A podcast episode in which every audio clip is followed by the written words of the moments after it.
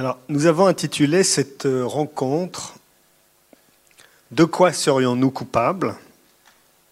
avec euh, pour sous-titre, je dirais, Politique de la culpabilité.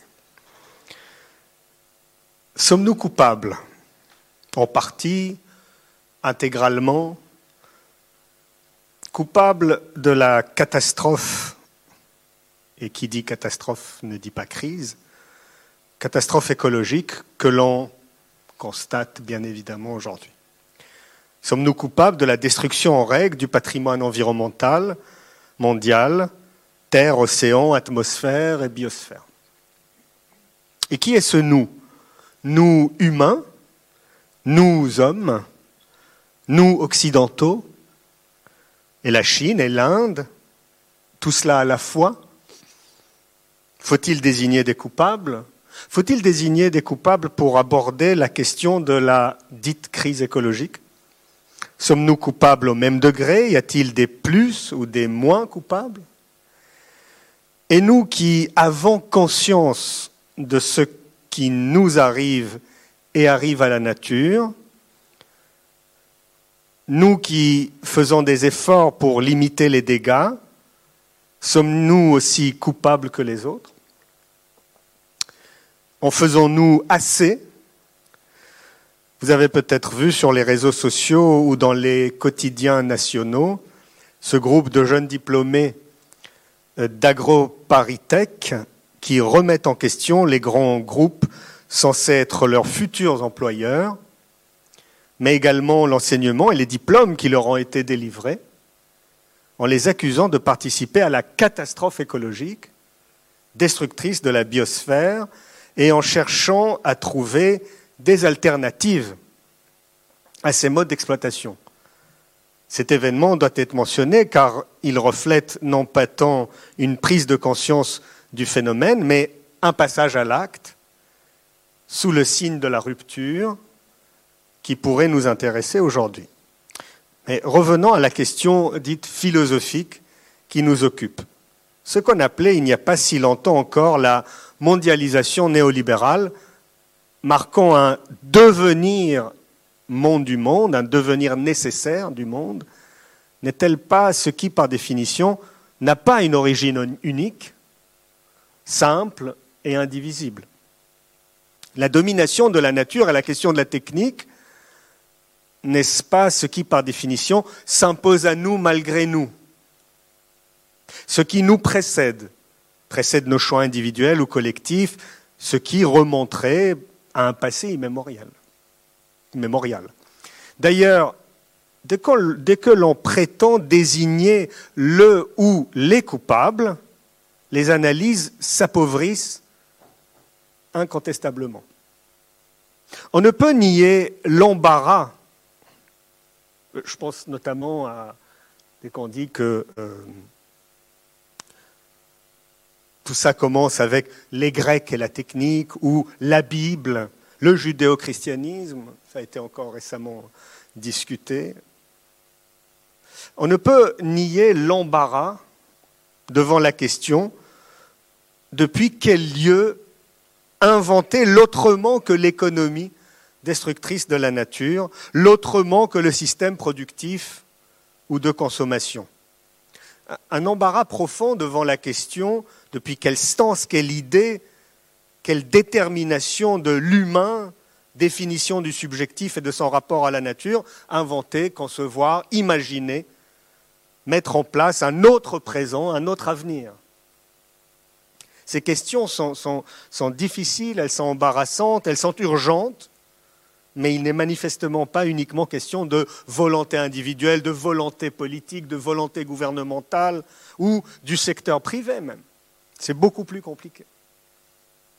Ce que l'on appelle encore, et malgré la profondeur du phénomène, la crise écologique, comme si elle était passagère, marque le fait que nous avons très longtemps été, et nous le sommes en, très grande partie encore aujourd'hui, les acteurs dominés, entièrement commandés par le déploiement d'un mouvement que nous pouvons qualifier d'économie mondialisée. Notre monde contemporain nous échappe, il est euh, celui d'un devenir certains diraient néolibéral, affectant et signifiant toutes les sphères de notre vivre ensemble. Donc sommes-nous coupables? Nous sommes en proie à une mondialisation où tout se mesure, se régule, s'ordonne depuis une loi dictant l'exploitation directe des ressources de la nature, la maximisation du profit et la minimisation de la perte. Et pour penser euh, autrement, imaginez d'autres performatifs, voilà une question, ne faut-il pas un certain sentiment de culpabilité? La culpabilité n'a-t-elle pas un rôle à jouer? N'a-t-elle pas un lien privilégié à la réparation? Une certaine culpabilité face à la destruction de la nature n'est-elle pas le signe d'une société capable de se ressaisir? La culpabilité ne serait-elle pas une émotion utile? Et la culpabilisation, cependant, peut évidemment provoquer des réactions contraires, des réactions contre-productives et notamment euh, un désengagement politique. Alors, inventer autrement, l'autrement que la mondialisation, l'autrement que l'économie dominante, non pas simplement parce que ce serait la bonne attitude à adopter, non pas parce que nous souhaiterions critiquer la logique économique, non, notre effort est autre, et c'est comme ça que je comprends votre effort aussi, il repose sur la possibilité de repenser notre monde contemporain et celui qui vient, et donc de questionner ce qui fait que nous en soyons arrivés là aujourd'hui. C'est dire que nous questionnons en quoi notre monde contemporain est devenu celui de l'évaluation, de la maîtrise, de la rentabilité, de l'exploitation, du gain, tous ces mots pour dire le bon retour sur dividende et aussi la rapidité par laquelle nous cherchons à maximiser et faire accroître nos profits. Pour le dire de façon euh, très claire, il nous appartient, et là aussi c'est comme ça que, que, je vous lis, de repenser notre monde contemporain, non pas simplement afin de dégager son fonctionnement propre et quasi mécanique, mais pour se tourner vers autre chose, une autre façon d'être, en effet, nous ne réglerons pas cette affaire de la mondialisation, par exemple, pour parler euh, comme ça, de la domination de la nature, avec une série de remarques critiques sur cette machine et son œuvre. Il s'agira aussi de penser notre responsabilité. Camille de, Toledo, tu poses la question de savoir si le droit peut donner à penser un autre rapport à la nature. Catherine Larère, tu engages euh, une critique très profonde de l'économie politique et une réflexion sur la protection de la nature. Je vais vous présenter euh, très rapidement tous les deux avant de vous donner la parole. Camille euh, de Toledo, euh, tu es écrivain, plasticien, enseignant la littérature à l'ENSAV Bruxelles. Tu as récemment publié un roman très remarqué, un, récit, je ne sais pas si tu dis roman, Thésée, sa vie nouvelle, euh, chez Verdier, et euh, tu as dirigé, mise en, scène, comme je crois euh, il est écrit sur le livre, un texte très intéressant qui s'intitule Le fleuve qui voulait écrire, les auditions du Parlement de Loire.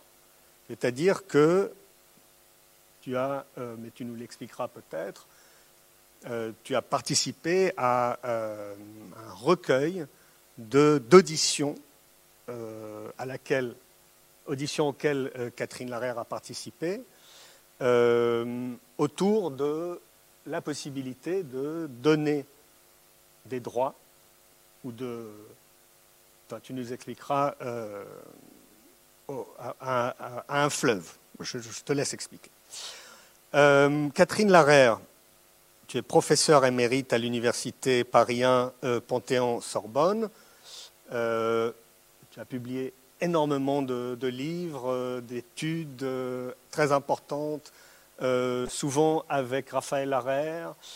je nommerai ici deux, trois textes parce que voilà, il y en aurait beaucoup. Et puis surtout, vous pouvez consulter les livres à l'extérieur ici. Je donc je vais citer Le pire n'est pas certain, publié en 2020 euh, chez Premier Parallèle, et Penser et agir avec la nature, publié euh, par la découverte en 2015. Voilà, alors euh, nous allons commencer avec toi, chère Catherine, et ensuite nous allons donner la parole à Camille. Merci, oui, ça marche. Alors, sur la, culpabilité, je crois qu'effectivement, les, questions écologiques, alors est-ce qu'on va parler de crise écologique, est-ce qu'on va parler de catastrophe au pluriel, on pourra en discuter, mais disons tout, tout ce qui s'annonce autour de l'écologie, effectivement, euh, se réfère à la culpabilité, je dirais, de trois façons différentes dans la, situation actuelle, changement climatique, érosion de la biodiversité, problèmes liés à, l'eau, et je pourrais en rajouter beaucoup, épuisement des ressources, etc., on est à la recherche d'un coupable. On est à la recherche d'un coupable, et il y en a, euh, alors, comme tu l'as dit, hein, on va le chercher dans les, entreprises et dans, l'action de, transformation, destruction de la nature. Alors, on voit arriver des coupables. Euh, il y a eu Monsanto, à un moment. Il y a d'ailleurs eu un tribunal Monsanto qui, a, mis en scène, hein, dans toutes les règles de l'art, un, procès fait à Monsanto, ce, bon, ce, producteur de, produits chimiques et, d'OGM qui, qui, exemplifie euh, l'agriculture euh, productiviste euh, et qui apporte des phytosanitaires et qui détruit. Plus récemment, alors je reste en France ou tout près, c'est Total. Hein. C'est Total, on a découvert que euh, Total, euh, euh, dans les années 70, savait très bien ce qu'il en était, il l'avait caché.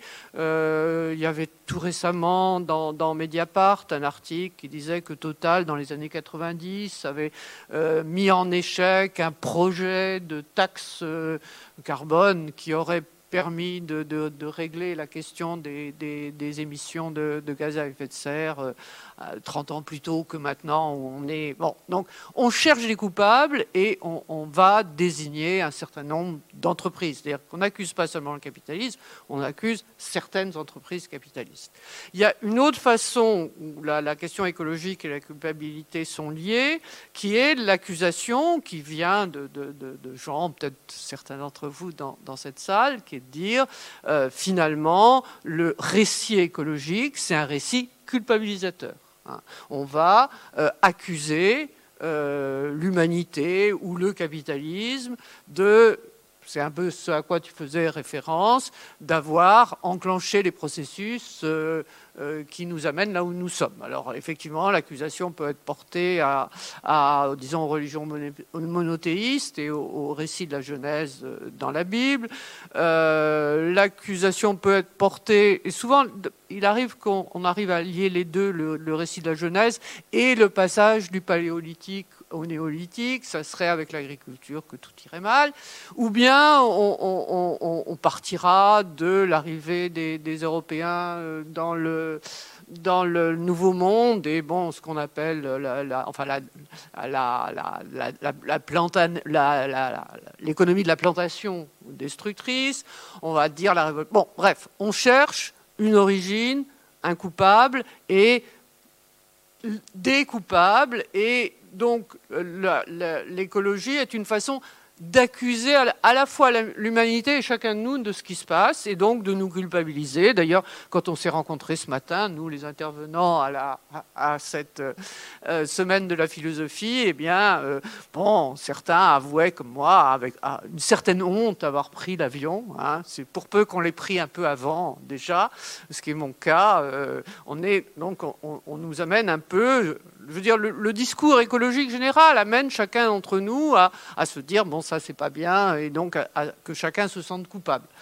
Euh, et puis, il y a euh, une, troisième chose, enfin je dirais les, les, deux sont liés, hein, c'est-à-dire à la fois c'est un discours culpabilisant et à laquelle un certain nombre d'entre nous réagissent par de la culpabilité, par de l'anxiété. Alors à, cette culpabilisation qui est soit euh, comment dire, indiquer les autres, soit s'accuser soi-même, moi, je voudrais répondre euh, par euh, la, phrase qui est la phrase d'une philosophe américaine, Iris Marion Young. Euh, c'était à propos de Katrina, l'ouragan de, 2005. Et vous savez que le changement climatique est pour quelque chose dans la fréquence plus grande des événements extrêmes du genre l'ouragan Katrina qui a, qui a inondé la Nouvelle-Orléans en 2005. Iris Marion Young disait trop de blâme pas assez de responsabilité. Et c'est l'idée que je voudrais développer, que euh, ben, la culpabilité n'apporte rien. Je ne crois pas qu'il y a d'utilité de la culpabilité. Je pense que la, culpabilité a, rempli assez de divans psychanalystes pour qu'on n'en rajoute pas une couche, si je puis dire, euh, mais que la responsabilité est nécessaire. Alors j'aurais pu citer une autre phrase aussi pour commencer, qui est celle de les, plus âgés d'entre vous s'en souviennent peut-être, qu'avait prononcé la, ministre Georgina Dufoy dans les années 80, euh, au moment des affaires du sang contaminé, où on, s'est rendu compte qu'on transfusait un sang euh, contaminé au sida, où elle a répondu responsable mais pas coupable. Et cette phrase a indigné euh, le public français, qui, qui l'a désigné comme coupable. Donc je crois qu'on a bien les deux tendances, c'est-à-dire à la fois, je vais essayer de montrer que Georgina Dufoy avait raison. On peut découpler, comme on dit, responsabilité et culpabilité, mais en, même temps, alors est-ce que c'est bon, est-ce que c'est mauvais? Il y a une tendance très forte à accuser. Alors, pourquoi?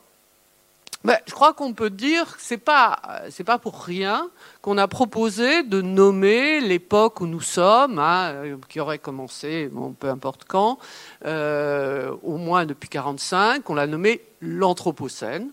C'est-à-dire que la situation où nous nous trouvons maintenant, celle donc du changement climatique, des dérèglements, à la fois des sécheresses et des inondations, repensez à, l'été, à cet été, vous aurez à la fois des inondations, des incendies, des sécheresses, bon, vous aurez toute une gamme, hein, des, canicules, vous aurez toute une gamme d'événements extrêmes. C'est pas, c'est avec raison qu'on l'a nommé anthropocène, au sens où ce ne sont pas des phénomènes naturel, au sens purement naturel, au sens où il serait indépendant de l'homme, mais les humains, ils sont pour quelque chose. Hein. Et nier ça, dire ben non, le changement climatique, c'est qu'on est entre deux interglaciaires, bon, là, c'est du déni. Hein. c'est une forme de, de, climato-scepticisme. Donc ça, c'est sûr. Hein. les, les, détériorations écologiques dans lesquelles nous nous trouvons sont le résultat des actions humaines. Est-ce que ça veut dire à partir de là qu'on peut imputer à un mode de production tout entier, le, capitalisme, à des agents collectifs de ce mode de production, des entreprises, voire même à des individus, telle ou telle action, c'est justement ça qui n'est pas possible. Et euh, ça, ça repose sur une, une réflexion qui est d'ailleurs antérieure à la réflexion sur, l'écologie, qui est de, dire ce type de responsabilité, nous sommes responsables, mais c'est une responsabilité qu'on peut dire diffuse. En quel sens? Si je prends Pierre a volé le vélo de Marie.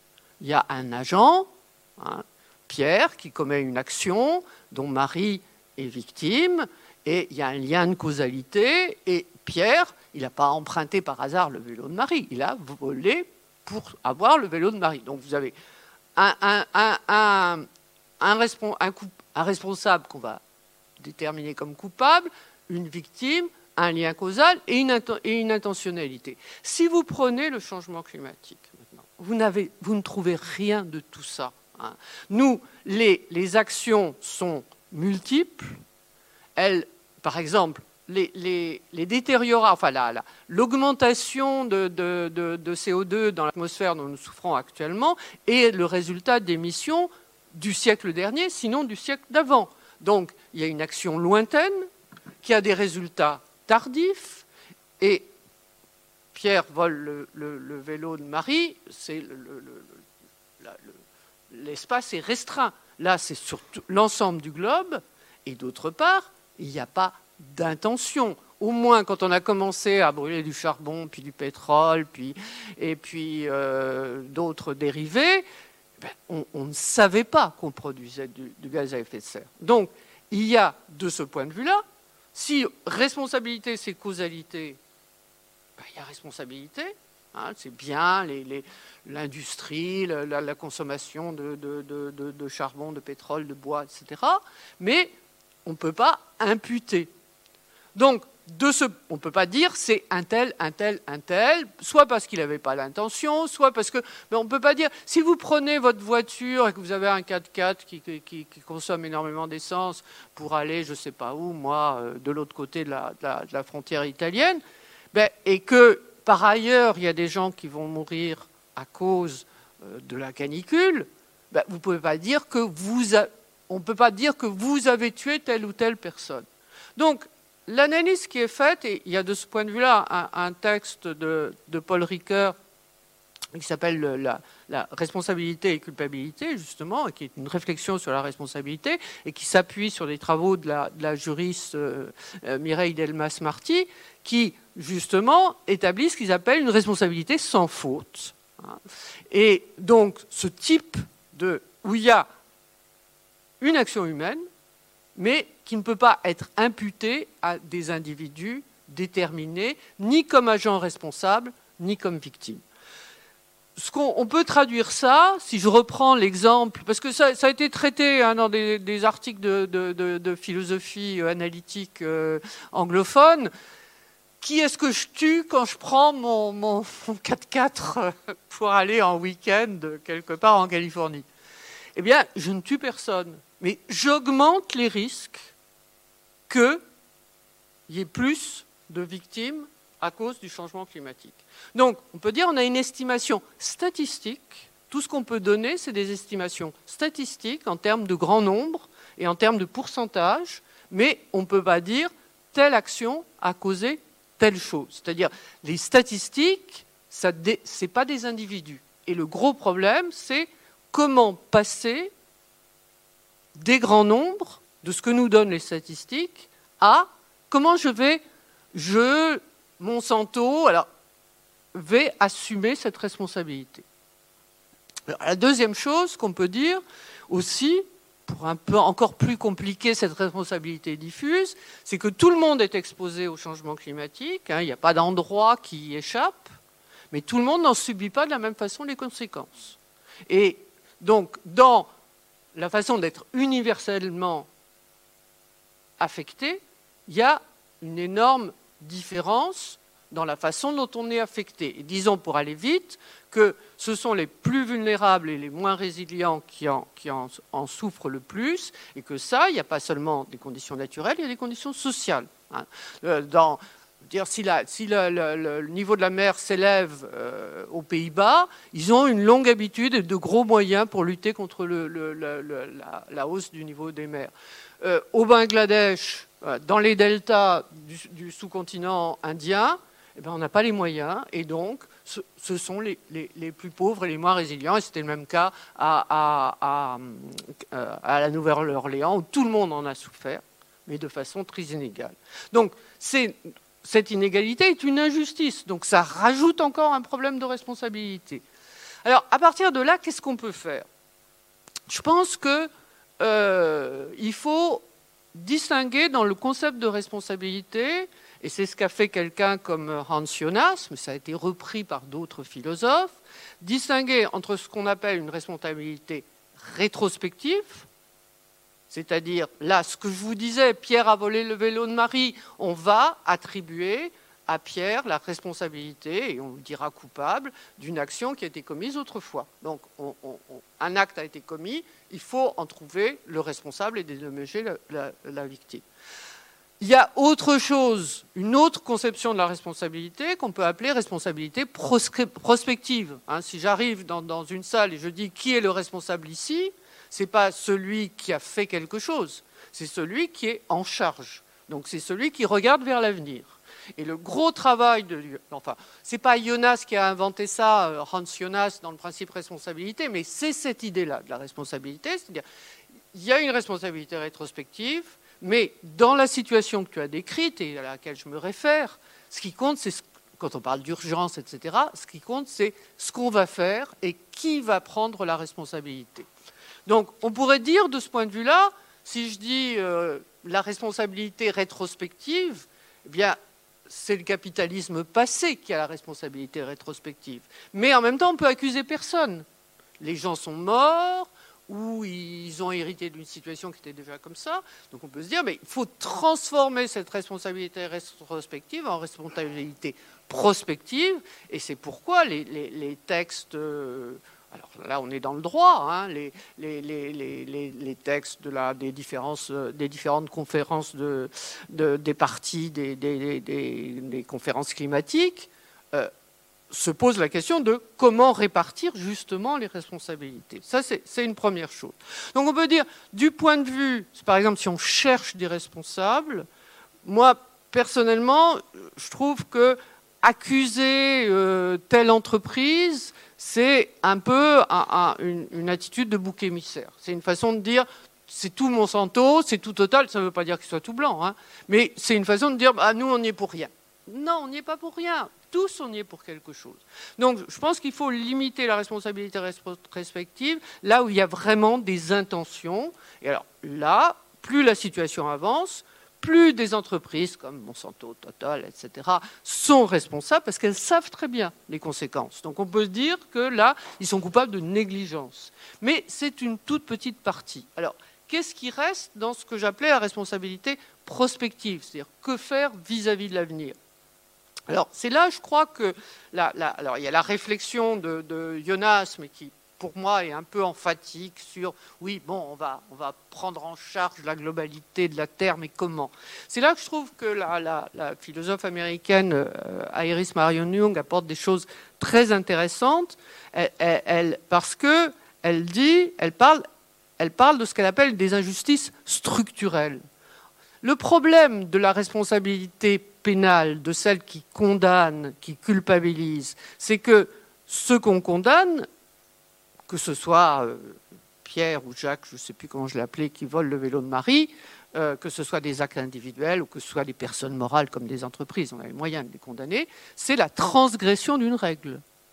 Mais dans le cas du changement climatique ou d'érosion de la biodiversité, ce n'est pas une règle, ce n'est pas une règle existante, une loi existante qui est transgressée, c'est le système qui produit ça.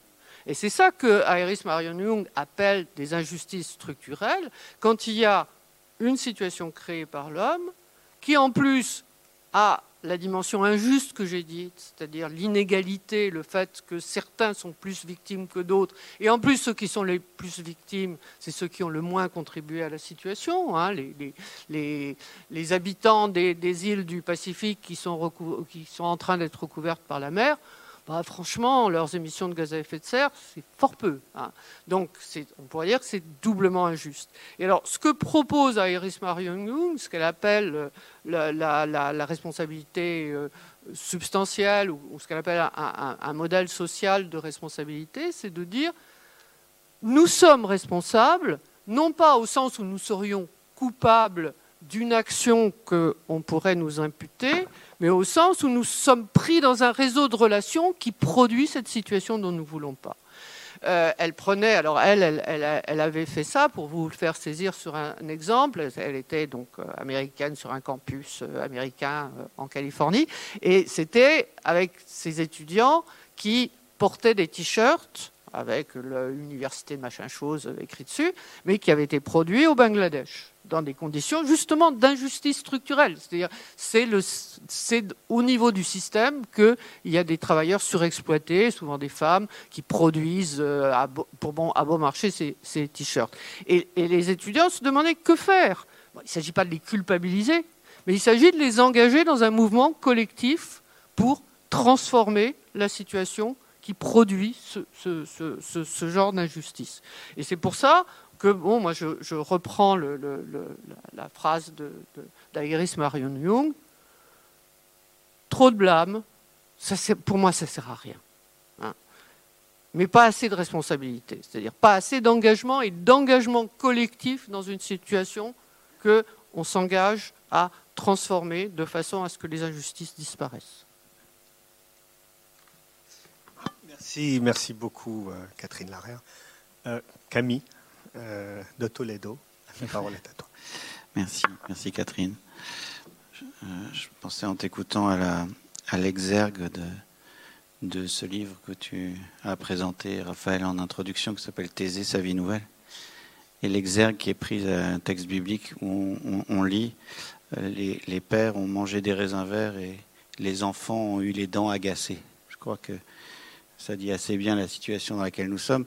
Et ça, je dis souvent que ça, c'est cette bout de phrase, si vous voulez, c'est une, ce serait dans le vocabulaire de Catherine une responsabilité euh, transgénérationnelle.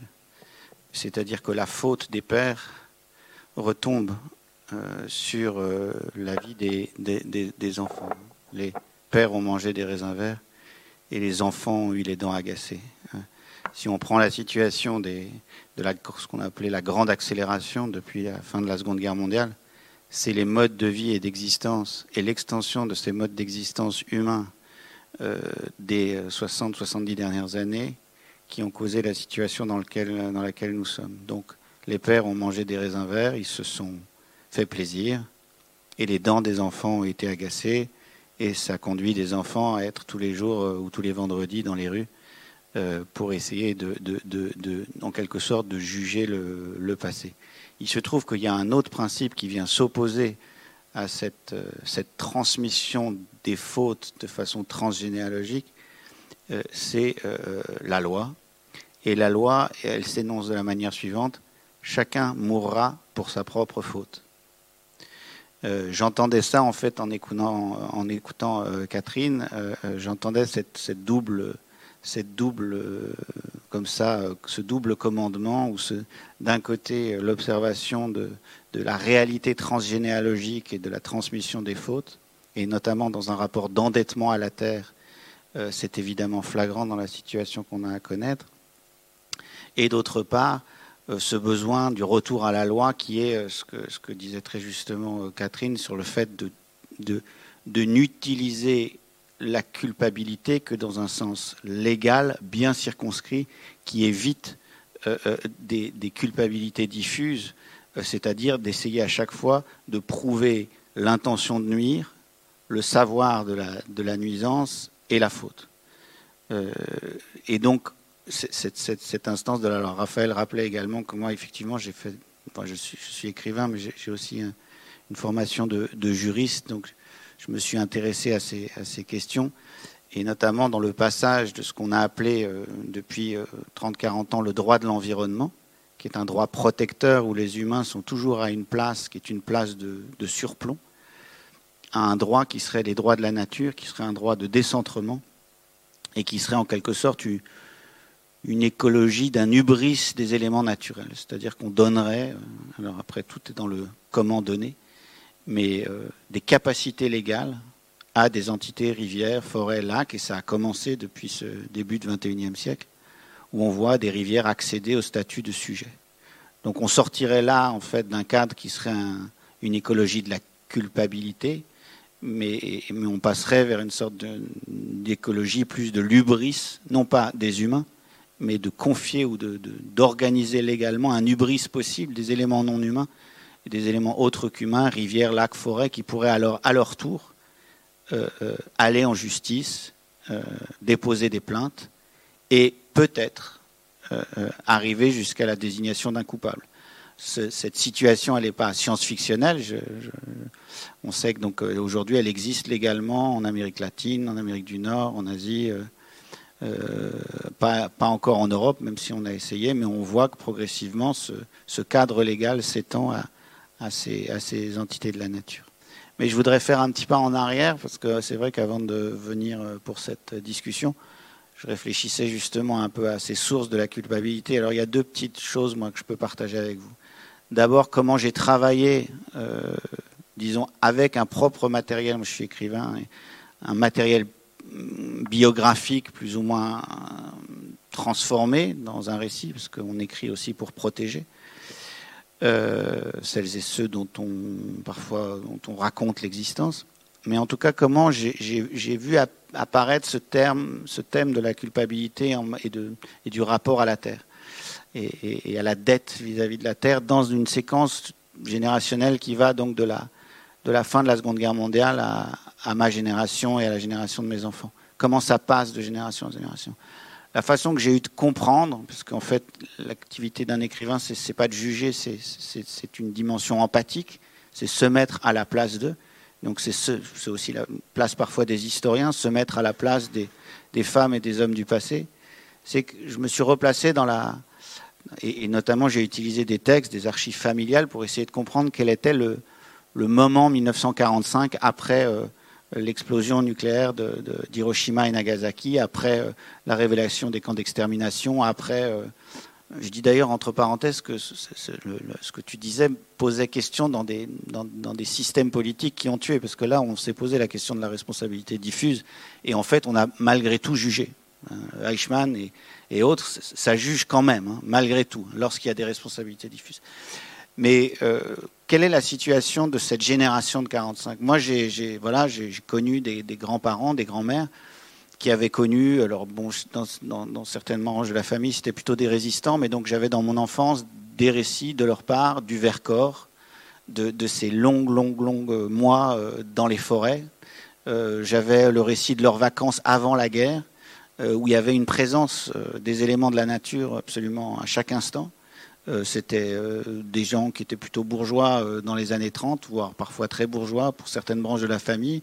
Mais bon, en tout cas, il y avait cette présence comme ça dans les récits familiaux de, de, de, la nature, du lac, de la montagne. Accessoirement, c'était des gens qui étaient entre la Suisse et la, et la Savoie et, et, Lyon. Et donc, il y avait cette présence-là. Et puis, il y avait la grand-mère qui savait toujours lire le ciel, comment ça pleuvait. Donc, il n'y avait pas ce rapport, il, y avait, il y avait potentiellement un rapport de peur euh, parce que c'était encore là, cette peur du monde naturel, peur d'un enfant, euh, justement, de trop de présence des arbres. Donc, la peur était plus présente, en fait. Et puis euh, arrivent ces années, disons, de reconstruction. Et là, ce qui m'a frappé, en fait, en relisant les textes aussi, ou des courriers, etc., que j'utilise parfois dans, dans Thésée, sa vie nouvelle, dans ce livre, c'est les, femmes et hommes des années 50, comment en fait avant tout leur, euh, leur pulsion de vie, elle est tournée vers cette reconstruction et vers l'abondance, c'est-à-dire en fait fuir la peur. C'est-à-dire en fait on a une génération qui est marquée par deux événements mondiaux, la, Première Guerre mondiale et la Seconde Guerre mondiale, avec des destructions massives, des générations entières qui tombent, et en plus accessoirement pour certains des questions de faim. La question de la faim, du manque, ça concernait tous les milieux pendant la Seconde Guerre mondiale. Euh, surtout lorsqu'il y avait besoin de fuir pour des raisons euh, d'origine. Et donc, euh, fuite, faim, mort, c'est un peu le triptyque de la génération qui arrive à 19-20 ans en 45 et qui a survécu. Et la pulsion de vie de cette survivance, pour moi, a produit effectivement cet immense espoir d'accumulation et de mettre la fin derrière, de mettre la mort derrière. Alors en Europe, ça a donné quoi? Ça a donné un désir surpuissant d'évacuer la question de la guerre. Euh, et ça a été également euh, une aspiration de toutes les sociétés à la croissance. Et une course en avant euh, vers le progrès, on en parlait d'ailleurs encore ce matin sur la place du marché.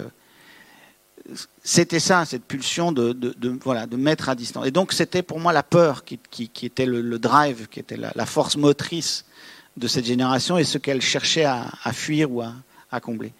Et puis est née cette génération celle qu'on appelle des, boomers, euh, de ce boom de la naissance euh, de l'après-seconde guerre mondiale, dont la naissance coïncide avec l'explosion nucléaire, c'est-à-dire avec quand même une certaine peur encore de la fin des temps, c'est-à-dire une, incroyable peur nucléaire, euh, une peur d'autodestruction, une peur d'une machine folle de la technique qui pourrait détruire l'habitabilité de la Terre, mais encore euh, marqué, c'est-à-dire attaché à la question du nucléaire, attaché à la question de la technique, parce que d'un autre bord, on, dans les années 60-70, c'est quand même des grands rêves d'agronomes qui, bah, avec la question de, avec les engrais, avec l'autre, enfin c'était ça, c'était cette idée de faire produire la terre, comme ça il n'y aurait plus d'évacuer la faim.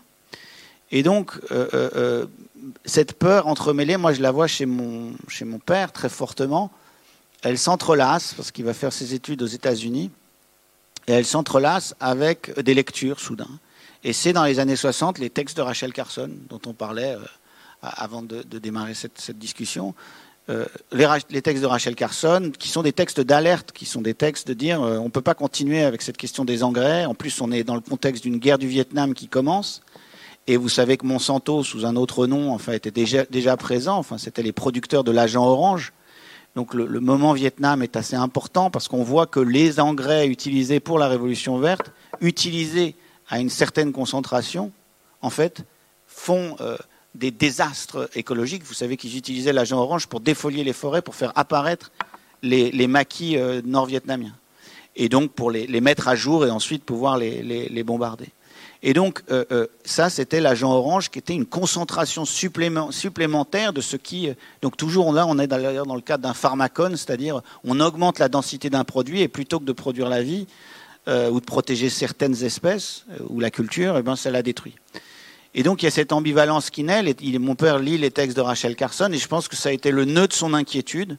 C'est à la fois d'être né en 1944 mais d'avoir l'écho de la bombe nucléaire, d'avoir les textes de Rachel Carson dans les années 60, de lire le rapport Meadows en 1972, dont nous fêtons l'anniversaire euh, cette année, le rapport Meadows, qui est la première alerte sur un plan, disons, scientifique, systémique et euh, très euh, élitiste au sens d'une élite économique. Hein. Le Club de Rome et le MIT, ce n'est pas des, des, hippies, c'est vraiment des gens de la technostructure, en fait et euh, que des gens de la technostructure euh, tout d'un coup euh, créent cette alerte dans un mois dans une histoire familiale où le père était déjà dans des brillantes études, enfin justement polytechnique, c'était presque l'annonce de la génération agrotech d'une certaine façon.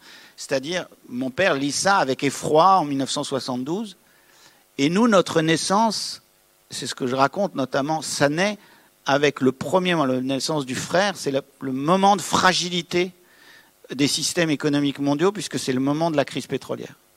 C'est-à-dire que 1973, c'est un point de révélation du fait que cette prospérité et cette abondance de la reconstruction, de cet élan pour fuir la peur, que, cette, prospérité est, est, adossée à une hyperfragilité, accessoirement le prix du pétrole, mais plus lointainement et plus profondément la capacité de sortir des entrailles de la Terre une énergie infinie. L'impossibilité de ça.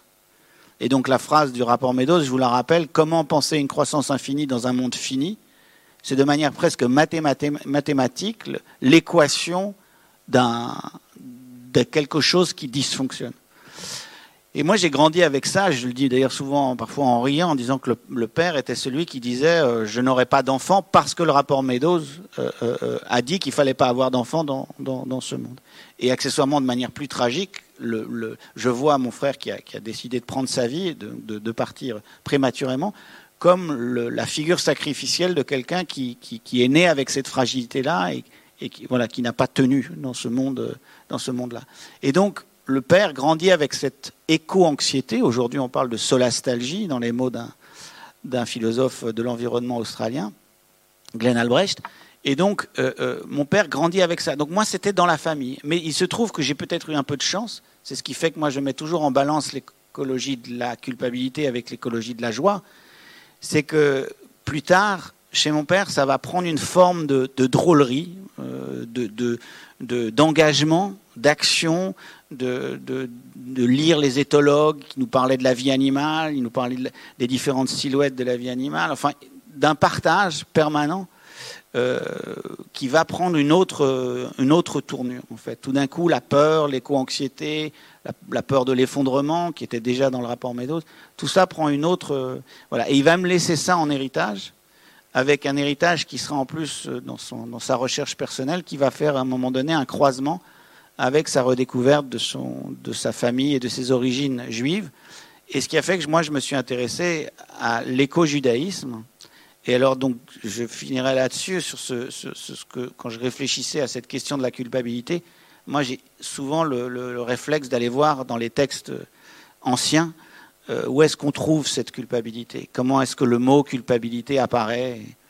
Et alors, euh, j'en parlais à Raphaël juste avant de commencer, euh, dans le corpus scripturaire biblique, notamment Genèse, le Lévitique, Vaïkra, les Nombres et Bamidbar et autres, on voit qu'il y a quelques occurrences de ce mot culpabilité, qui est coupable, c'est Hachem, et Hashma, je parle sous ta, supervision, c'est la culpabilité, Hashma. Et en fait, à chaque fois que ça apparaît, ce mot, dans les corpus euh, bibliques, c'est toujours pour régler des affaires entre les humains et le sacré.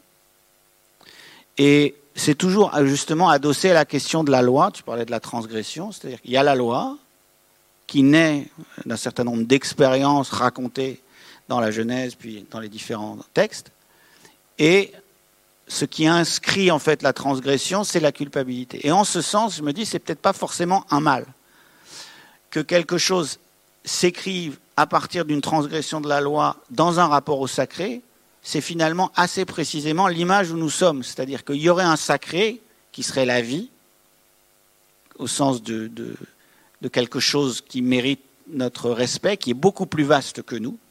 D'ailleurs, dans les sciences de la Terre, je vous le dis, mais vous les connaissez sans doute pas, mais les noms de Lovelock et Margulis n'ont pas convoqué Hachem, le nom, le nom de la divinité dans le monothéisme, mais ils ont, ils ont convoqué Gaïa. Gaïa, c'est le nom d'une divinité. Donc pour rappeler que la terre, la nature, sont des puissances d'action, sont des puissances d'agir, ils ont eu recours à cette figure de Gaïa, en disant là, il y a quelque chose qui nous dépasse toutes et tous, et auquel nous devons quelque chose que nous devons servir en quelque sorte, et qui obéit à une loi que nous ne pouvons pas comprendre. Vous savez que dans le judaïsme, le nom échappe toujours. Hachem, le nom, Hachem, qui n'ont pas donc, qui est d'ailleurs proximité sonore avec la, la culpabilité, Hachem, mais c'est quelque chose qui échappe toujours. Et donc, en fait, on est toujours dans l'interprétation de la loi. Que veut cette entité qui nous dépasse? Eh bien, dans le rapport à la Terre, il y a quelque chose de cet ordre-là, notamment dans les, démarches scientifiques, des scientifiques de la Terre, des géologues, des, gens qui, auscultent les sols, des atmosphériciens qui s'occupent de l'atmosphère, des hydrologues, etc. Il y a toujours, en fait, chez ces différents scientifiques, un rapport d'attente et d'interprétation en disant est-ce que j'ai bien entendu ce qu'accomplit cette, cette, vaste intelligence terrestre, sans lui forcément lui conférer d'intention. Hein ou sans même lui conférer d'ailleurs d'intentionnalité divine ou autre. C'est simplement que c'est un dépassement, c'est une transcendance, ça nous dépasse. Et le fait que le terme de culpabilité surgisse dans, dans ces textes très anciens, toujours dans un rapport de négociation à la loi et au respect de quelque chose qui nous dépasse en intelligence et que nous devons comprendre et entendre, est quelque chose que je trouvais intéressant, soudain, de rappeler. C'est-à-dire que, en fait, nous sommes forcés, parce que terrien, de négocier avec cette intelligence supérieure et accessoirement ces forces supérieures, qu'on n'a pas besoin d'animer au sens de l'animisme, qu'on peut garder dans un registre scientifique, c'est-à-dire observer, mesurer, mais qui de fait nous dépasse. Et dans ce cas-là, dans ce sens-là, l'inscription de la culpabilité est dire au fil des siècles, au fil du temps, il y a aujourd'hui une culpabilité humaine à l'égard de cette vaste entité que nous avons profané, utilisé et dont nous avons tiré en fait. Euh, euh, et ça, c'est une inversion assez profonde dans l'histoire de la philosophie, dans le rapport précisément à l'action humaine. C'est-à-dire que tout d'un coup, en fait, cette action humaine qui était toute dirigée vers la question du travail, de la réalisation, de la technique, de la transformation, tout d'un coup est appelée par quelque chose d'autre, qui est un retour justement de ce, de ce, de, cette, cette grande, de ce grand motif de quel respect je dois à des forces ou à une force ou à des forces qui me dépassent. Et ce, ce, ce motif-là, c'est peut-être d'ailleurs celui accessoirement de laisser reposer.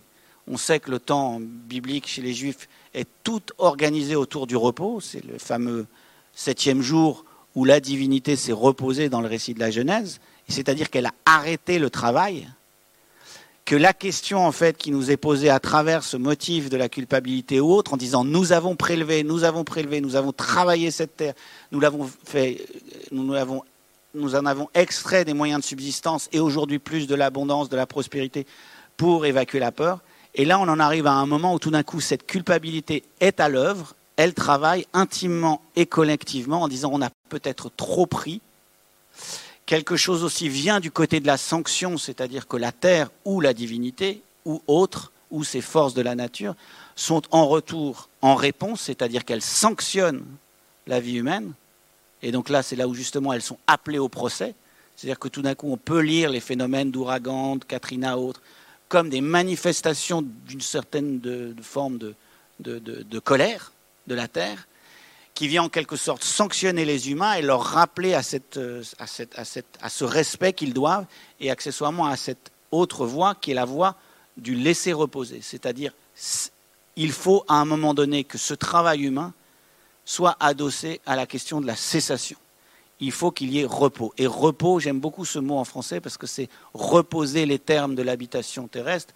Reposer, c'est se reposer autrement, mais c'est voilà, également ce, sommeil de la terre qui est, qui est, qui est, qui est exigé notamment par toutes les, toutes les politiques, euh, enfin toutes les, les, agricultures, disons, responsables qui laissent reposer la terre. Voilà un petit peu comment chez moi ça s'organise, cette discussion sur sur la culpabilité. Je ne suis pas à l'abandonner complètement, ce terme. Je pense qu'il produit quelque chose. Et il, a affaire avec la justice. Quel terme? De culpabilité. Je, je, l'évacuerai moins que Catherine, très clairement.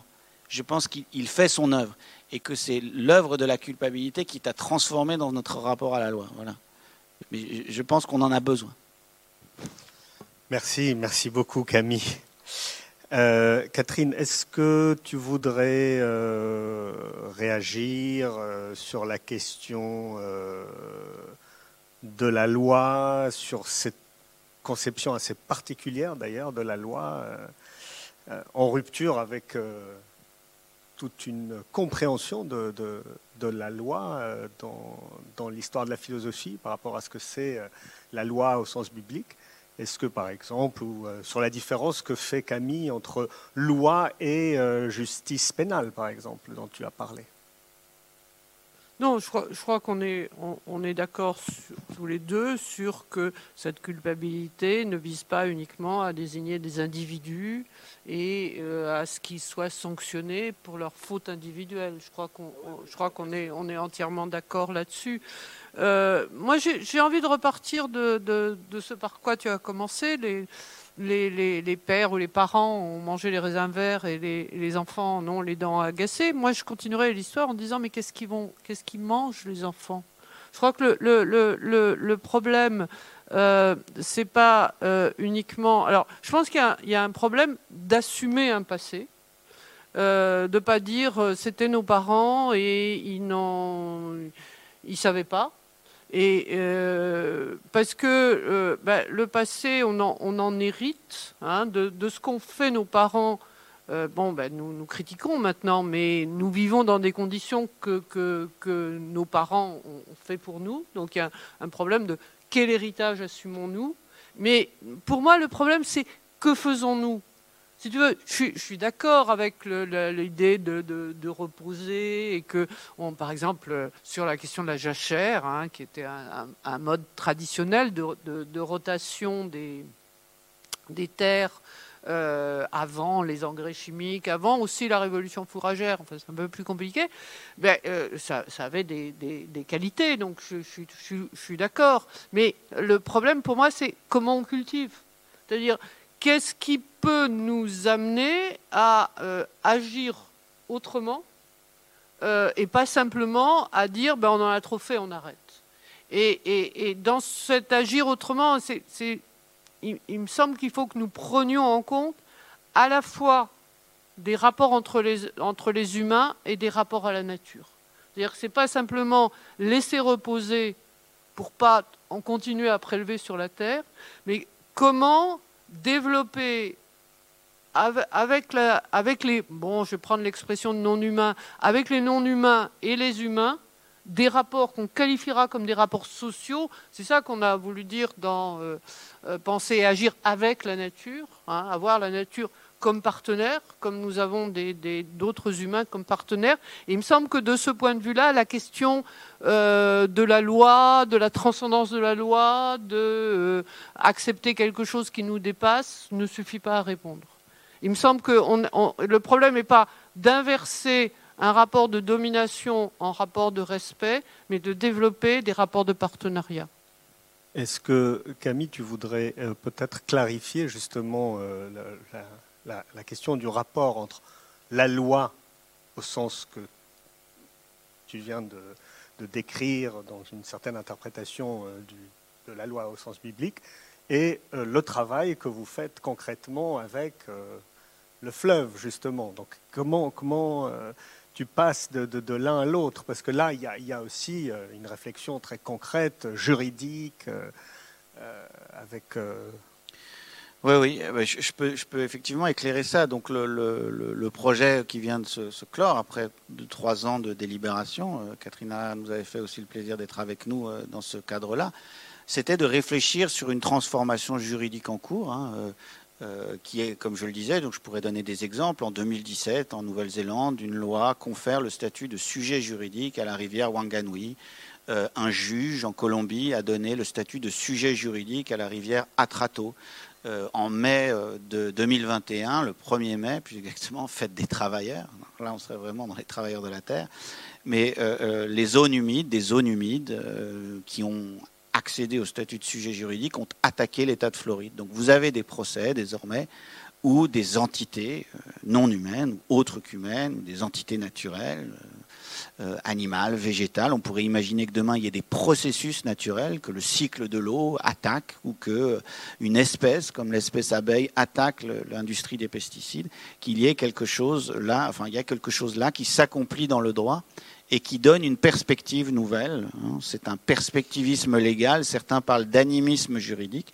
Hein. C'est par le droit créer des fictions juridiques nouvelles où le jeu d'acteurs que nous connaissions jusque-là, le jeu d'acteurs social qui se résumait à l'État, euh, des privés, des entreprises, des associations, euh, euh, eh bien, est complexifié par le surgissement de nouveaux acteurs juridiques qui sont des acteurs entités naturelles, et qui ont différents types d'échelles, euh, un fleuve, une rivière, une espèce, c'est-à-dire ça peut être des acteurs juridiques, euh, des sujets juridiques, si vous voulez, individuels, un grand arbre, ou un séquoia particulièrement remarquable, ou une baleine en particulier, ou un orque, etc. Donc sujet juridique euh, humain individuel, sujet juridique humain collectif, des espèces, sujet juridique relationnel, un fleuve, puisque ça engage tout le bassin versant, les, nappes phréatiques ou autres. Et donc vous avez l'apparition de ces nouveaux acteurs. Alors j'en reviens à la question de, qu'est-ce que ça change au jeu social et pourquoi peut-être ou est-ce qu'on en a besoin? Est-ce qu'on a besoin de, ça? Je démarrais en disant qu'on est avec ces, nouveaux sujets juridiques en train de passer d'un droit de l'environnement protecteur, c'est-à-dire l'humain bon berger du monde, euh, dans une logique très euh, monothéiste, assez chrétienne, hein, le pasteur, le bon pasteur, celui qui se préoccupe des êtres plus faibles, plus fragiles, donc les arbres, les forêts, les rivières, désormais plus fragiles, etc. Je rappelle que quand même, à nos temps de nos amis euh, philosophes grecs, l'ubris était du côté de la nature et euh, la modération était du côté de la cité.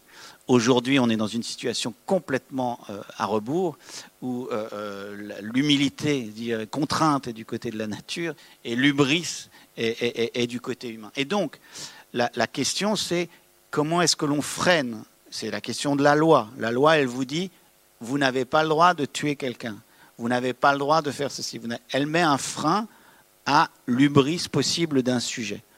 Et notre question arbitrale sur ces nouveaux sujets juridiques, c'est ce dont on doit discuter, c'est de savoir est-ce que nous croyons au bon arbitre que sont les États, ou les lois protectrices qui confient aux États la charge de l'intérêt général et parmi l'intérêt général de l'intérêt des communs naturels, par exemple, ou de, la nature. Est-ce que nous faisons confiance à l'État Ou est-ce que nous tirons les conséquences de 30 ans, tu parlais de mondialisation, d'intrication des intérêts d'État et des intérêts privés, capitalistiques là j'ai pas vraiment forcément besoin de vous faire un dessin, sur le fait que depuis 30 ans, par des vagues successives de libéralisation, notamment des marchés financiers, puisque tu en parlais également dans ton introduction, il y a une intrication, et à dire vrai, justement, ils ne sont pas coupables le monde est tel qu'il est agité par des forces de l'argent et qu'il y a des gens qui s'y soumettent. À ce moment-là, si on arrive à les identifier, ils sont coupables. Mais en tout cas, qu'il y ait eu au cours des 30-40 dernières années une intrication de plus en plus grande entre des gens qui avaient la charge de l'intérêt général et d'autres qui ont la charge de développer euh, leurs industries, ça, ce n'est plus à prouver. Donc on a un souci arbitral, euh, on a un souci de gouvernance. Et donc, l'enjeu, et c'est là où je soulève la question des sujets de la nature, c'est est-ce qu'on va avoir euh, plus de garanties que les intérêts des entités naturelles seront, euh, respectés si on s'en remet aux États, ou si euh, on aura plus d'efficacité de, juridique si on s'en remet à des incarnations ou des avocats, puisqu'on connaît ça dans ce monde de représentation des avocats, qui défendront les intérêts propres de la nature, etc., avec cette focalisation nouvelle. Voilà, question ouverte. Nous, dans le Parlement de Loire, on ne cesse d'avancer de manière maillotique, euh, d'y répondre à charge, à décharge, celles et ceux qui sont plutôt pour, celles et ceux qui s'inquiètent de cette euh, administration euh, nouvelle des entités de la nature. Mais en tout cas, c'est le monde dans lequel, on, on avance, en fait. Et tout ça, je le dis, n'est rendu nécessaire l'arbitrage de l'État. Je rappelle qu'on lui donne le nom de souverain dans la théorie politique classique, le souverain, donc, l'État ou les entreprises privées ou les, sujets juridiques, parce qu'on a perdu le sens du sacré. C'est-à-dire euh, quelqu'un qui a un rapport assez spontané de, respect, de, compréhension de sa terre, de, justement de coopération. Non, mais c'est pas forcément le sacré. Ça rejoint cette chose de bah, un sujet humain étant sacré, un sujet naturel étant sacré, on le consacré, on le, on le respecte plus. Mais parce qu'on a perdu cette dimension du sacré, il faut en passer par des phases, des, modes plus profanes de, représentation. Merci. Alors on a un tout petit peu de temps encore. Euh, vous avez des questions euh. Il y a un micro qui circule? Oui. Il y a un micro. Il y a deux micros même.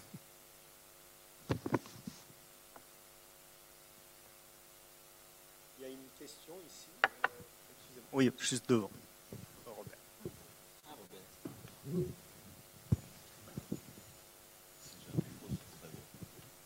Non, je, trouvais que votre, vos discours m'ont ébloui par euh, leur profondeur et leur justesse, donc j'ai quasiment rien à dire.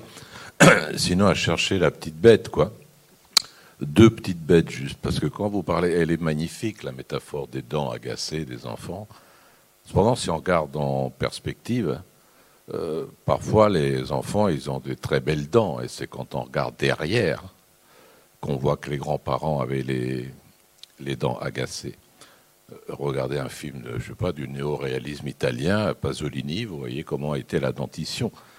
Tout ceci pour dire qu'à un certain moment, entre manger des raisins à agacement des dents, il y a l'intervention de la technique, l'intervention de la politique, l'intervention de la politique d'hygiène. Ce qui fait que là, la politique arrive à arrêter cette transmission générationnelle, effectivement, d'un certain nombre de carences. Juste pour, non pas que je défende la technique, mais je me méfie toujours quand d'un revers de main, on jette totalement, effectivement, la technique, qui ont permis de sauver euh, beaucoup de choses. Puis la deuxième chose que je voudrais dire, c'est par rapport au sacré, parce que ça, ça m'intéresse beaucoup. Euh, merci d'avoir rappelé tout ça, parce que c'est assez magnifique. Mais là encore, il faut aussi. Euh, la littérature anthropologique dit aussi d'autres choses euh, par rapport au sacré. C'est-à-dire, quand est-ce qu'ont été dessinées les premières zones, les premières zones autour de l'oikos pour dire euh, là, vous n'y allez pas. Ça, c'est interdit. Ne pas toucher à ça. C'était des pierres par terre qui contenaient quoi? Les anthropologues sont d'accord pour dire qu'il contenait le corps de l'homme, le premier corps de l'homme. C'est-à-dire celui qui a dit ben, ce corps-là, qui est peut-être celui de mon père ou de mon frère ou de ma mère, ne sera pas mangé par les bêtes. Donc je l'enterre. La notion de sacré, elle apparaît en même temps que l'exhumation. Et c'est autour des tombes qu'on met, que se dessine la zone sacrée et autour c'est la, la, séparation entre le profane et le sacré. Mais pour se défendre de quoi? Et là, c'est un peu bizarre, et c'est là-dessus que je voudrais vous poser la question. Parce que quand on, essaye de demander de l'aide à la nature, euh, ne fait pas tomber le raisin qui va, ne fait pas tomber la grêle, pardon, qui va abîmer le raisin, ne fait pas brûler le soleil des terres, etc. On s'adresse aux êtres naturels comme des ennemis potentiels. Et qu'est-ce qu'on crée à la place ben, On crée des, j'allais dire, des avatars d'hommes qu'on appelle des dieux et qui représentent et qui sont censés euh, battre ou contrer les forces destructrices de la nature. Il faut jamais oublier quand même que la nature a été vue toujours de façon très destructrice, très menaçante, en tout cas dans des époques très très antérieures.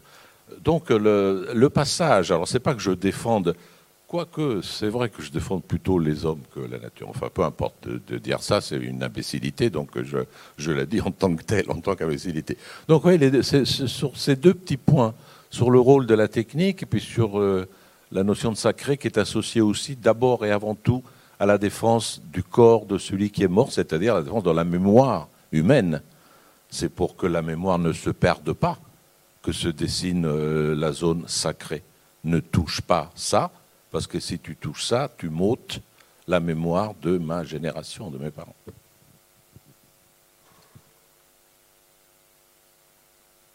Euh, oui, les, éléphants euh, enterrent leurs morts. Donc ce n'est pas une activité proprement humaine. Euh, je pense qu'on ne peut pas. alors c'est pas pour les éléphants peut-être le sens du sacré, hein, c'est possible. Donc je pense qu'il n'y a, pas de raison d'opposer à ce point de, construire une histoire humaine qui va se dérouler hors de la nature ou contre la nature. et de la même façon, euh, je pense que l'idée est très, très, très bien implantée en nous que euh, nous, les humains, nous nous sommes toujours représentés de la nature comme, comme une ennemie. Hein, cette, image c'est la, la, théorie épicurienne de, l'origine des dieux. Hein. Les, humains qui sont euh, complètement terrorisés par, euh, je sais pas moi, un orage, un, tremblement de terre, et là-dessus euh, arrivent d'autres humains qui leur disent bah, vous avez des plus hauts dieux, donc faites ce qu'on vous dit de faire et, tout ira bien. S'installe l'idée de la, divinité qui est en même temps l'établissement d'un pouvoir humain.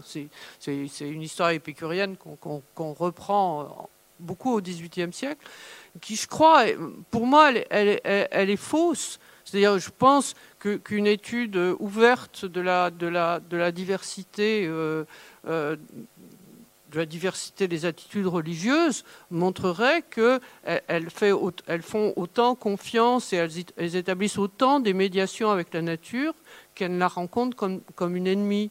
Donc j'ai un peu l'impression que dans ce que vous dites, bon, vous construisez quelque chose qui va permettre de dire ben, euh, l'homme a toujours été l'ennemi de la nature, euh, venez pas nous dire qu'il doit la respecter.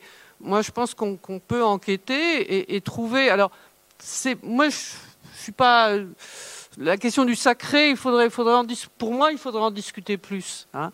Mais la question des diversités, d'avoir rapport à la nature, sans être pour autant euh, euh tomber dans l'animalité, euh, moi, c'est ça qui m'intéresse. Et ce qui m'intéresse, c'est de sortir de, cette fable qui est, ben, à partir de laquelle se, déclenche le progrès technique. C'est-à-dire, si on a toujours eu peur de la nature, au fur et à mesure qu'on a, a pris de la, la, force technique, on a dominé la nature, bon, euh, c'est peut-être une fable.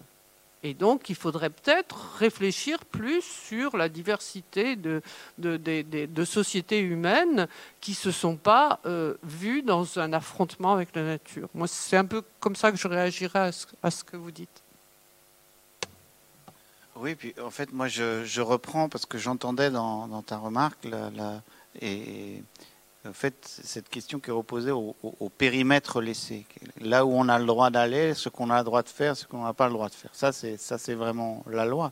Et lorsque je, t'entendais, moi, je pensais en fait à. Donc, tu as raison, en fait, il y a cette question de la sépulture, euh, du, lieu. Bon, il n'y a, pas seulement le cimetière, accessoirement, il y a le sanctuaire, donc euh, c'est-à-dire le lieu où l'on prie.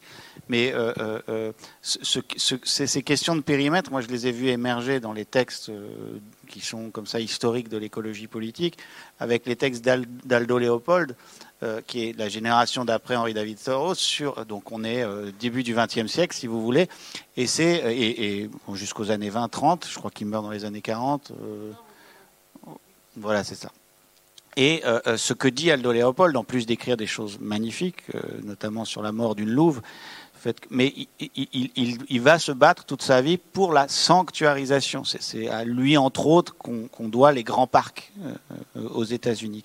Et donc, lui, ce qu'il voit, et ce qu'il voit comme d'ailleurs d'autres déjà dès le 19e siècle, c'est que l'extension du domaine profane, l'extension du domaine de la profanation, euh, euh, va jusqu'à mettre en péril ce qu'il nomme déjà, ou ce que les États-Unis nomment la wilderness, en lui donnant d'ailleurs cette dimension un peu d'ubris que la, et donc, euh, euh, euh, on, moi, j'ai le sentiment que cette extension des pouvoirs humains et de l'ubris humain sur le monde n'a fait que s'amplifier. Je me souviens, lisant les, livres de Jeremy Rifkin au début des années 90, j'étais encore tout jeune, sur... non, mais c'est dans un texte qui s'appelle Le siècle biotech, où il raconte l'histoire du début des brevets, de la brevetabilité du vivant sur les, organismes génétiquement modifiés. Et là, je me suis dit, voilà la nouvelle frontière. Vous savez que le mythe de la frontière dans le capitalisme américain, c'est quelque chose, il faut toujours repousser plus loin. Et on voyait que cette extension du monde du capital sur le monde terrestre, où effectivement, qui entend le, le, domaine de la profanation. Si bien que on est aujourd'hui, on hérite d'une situation où il y a deux, pour moi, enfin, deux, voies qui sont là, qui sont à l'œuvre. Celle qui persiste dans une dimension sanctuarisante, nous allons persister dans des. donc ça, c'est quoi? C'est défendre les forêts primaires, euh, conserver les grands parcs et leur, et leur, leur périmètre, défendre l'Amazonie contre, etc., défendre les forêts sauvages, euh, permettre même une augmentation des, des, périmètres en libre évolution. Ça, c'est l'augmentation, disons, c'est la, la réplique, plus exactement, à l'extension du domaine des humains par euh, des logiques de, réappropriation de la terre par elle-même. Donc voilà, c'est des forêts en libre évolution, etc. etc. C'est ce que fait Morisot aussi avec les, pour les animaux sauvages. et il en faut. Ça, c'est une dimension très très profonde. Et c'est là où je repose cette question du sanctuaire, ou disons du lieu sanctuaire, et donc du sacré, c'est qu'il faut des périmètres de sacré, comme un paysage auquel on décide de ne plus trop toucher, voire on réduit par exemple des périmètres aux touristes. Le long de la Loire, ça se pose. À un moment donné, il y a des bords ou des plages aussi, il faut limiter. C'est la loi. C'est qu'à un moment donné, la loi doit revenir et défendre quelque chose qui est interdit ou qui est sacré, ou dans lequel on entre avec un certain nombre de règles. Ça, c'est, et c'est lié, à, enfin, disons, sui generis à l'augmentation démographique et à la présence et à l'emprise humaine sur le monde. Il le faut. Et d'autre part, il y a cette chose auquel on ne coupera pas, qui est de repenser les termes de l'usage du monde. Et ça, c'est tout ce que tu dis sur ces nouveaux, ces, partenariats symbiotiques, c'est de relire l'histoire humaine non plus comme l'emprise ou l'histoire du travail ou l'histoire de l'appropriation et de la domination, mais comme une histoire symbiotique d'échange et de relations. Et là, on retrouve cette fonction de la culpabilité dans le texte biblique, c'est-à-dire qu'on négocie avec des forces qu'on ne comprend pas vraiment. Voilà, voilà c'est là où je voulais en venir. Ce n'est pas forcément négocier avec du sacré. Je, dis d'ailleurs dans, enfin, dans, dans Eduardo Cohn, Comment pensent les forêts, ou dans certains textes de Descola, ou d'autres, même euh, sur les populations arctiques de Nastasia Martin ou autres, ce qu'on voit, c'est que c'est que dans d'autres cultures, c'est pas parce qu'un animal est sacré qu'on ne peut pas le tuer.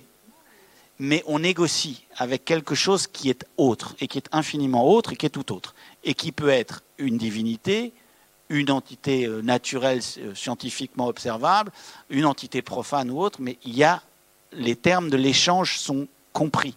Et, donc, résultat, on passe de notions qui étaient chères à pas mal de gens des années 70, qui étaient le maintien des ressources. Tu as parlé, toi, de patrimoine naturel en entrée. C'est patrimoine, c'est déjà l'économie politique appliquée. C'est qu'on passe de ces notions-là d'une nature stock ou d'une nature ressource à une infinité de formes d'entités qui peuvent être minérales, végétales, animales ou autres, avec lesquelles nous vivons plus ou moins en symbiose et selon certains usages, et dont il faut repenser les termes de la négociation euh, pour que ça cohabite plus longtemps et pour que ça vive symbiotiquement plus longtemps et pour les générations futures, donc dans le temps long.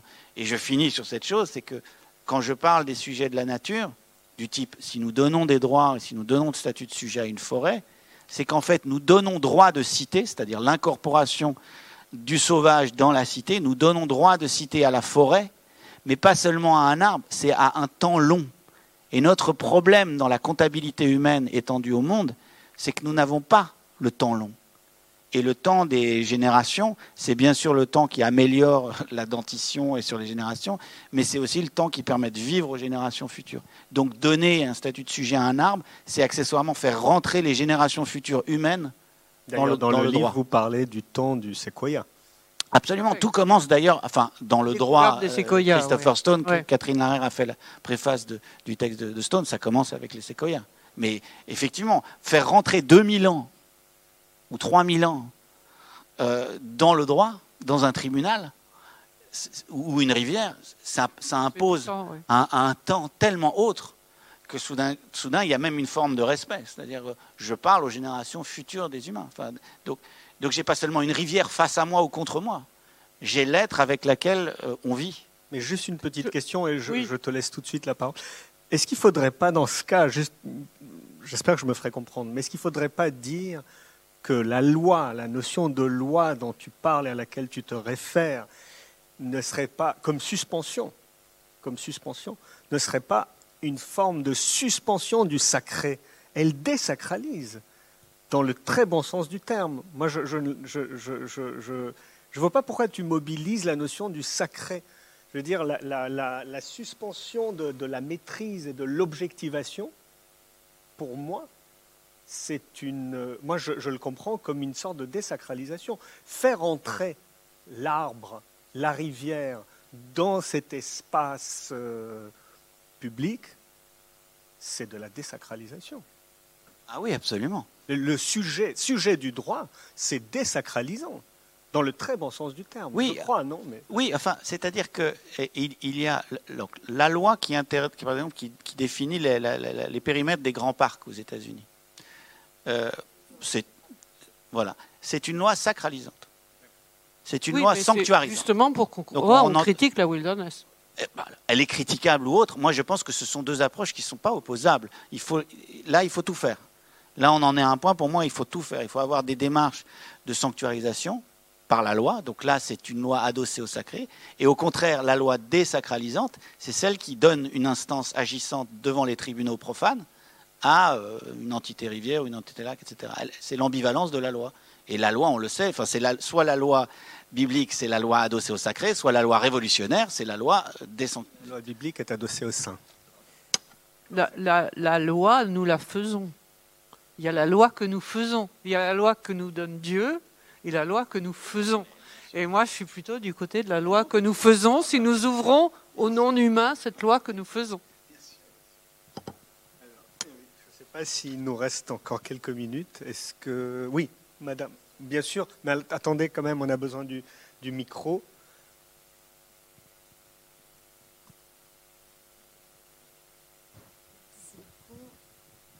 Deux questions rapides.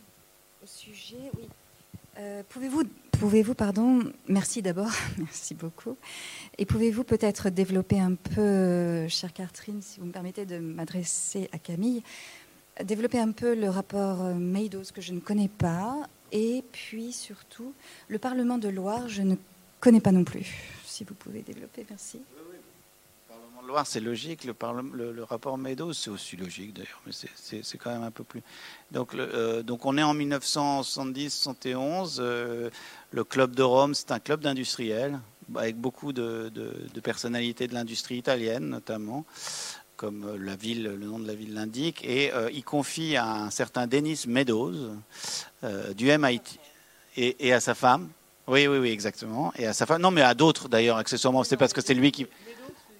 Ah oui. Quand on dit le rapport Meadows, c'est des deux. Ah, tu vois, c'est terrible. Et donc, il y a, donc, il y a les, les deux, le couple, et un certain nombre de scientifiques de MIT. et des techniciens qui ont la charge d'observer, plus exactement d'étudier la, la, soutenabilité du modèle de croissance. On est à l'issue de, grandes années de croissance. Et donc, il publie ce rapport qui, a un écho mondial, qui est traduit dans, toutes les langues, puisque, euh, donc, en fait, le titre, le titre réel du rapport, vous regarderez sur. Euh, je crois que c'est les limites à la croissance les limites de la croissance dans l'édition française.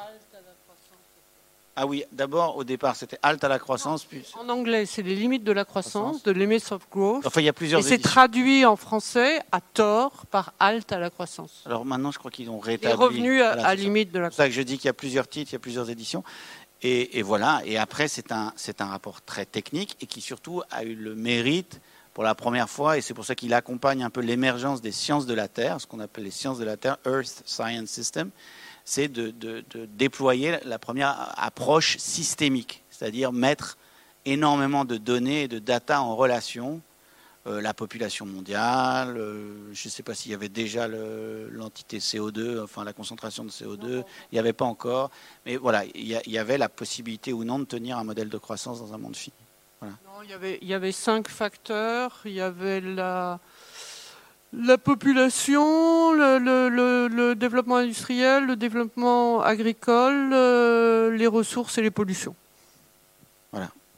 Et donc ça a été. Euh, et l'autre question pour le Parlement de Loire, le Parlement de Loire, c'est une, une, orchestration d'un mouvement délibératif que j'ai eu la charge de, de, de voilà de tenir, d'orchestrer pendant 2-3 ans euh, autour de la région Centre-Val de Loire, qui était avec des tutelles plus ou moins étatiques et para-étatiques, publiques, des financements publics, euh, pour étudier la possibilité de donner le statut de sujet juridique à la Loire.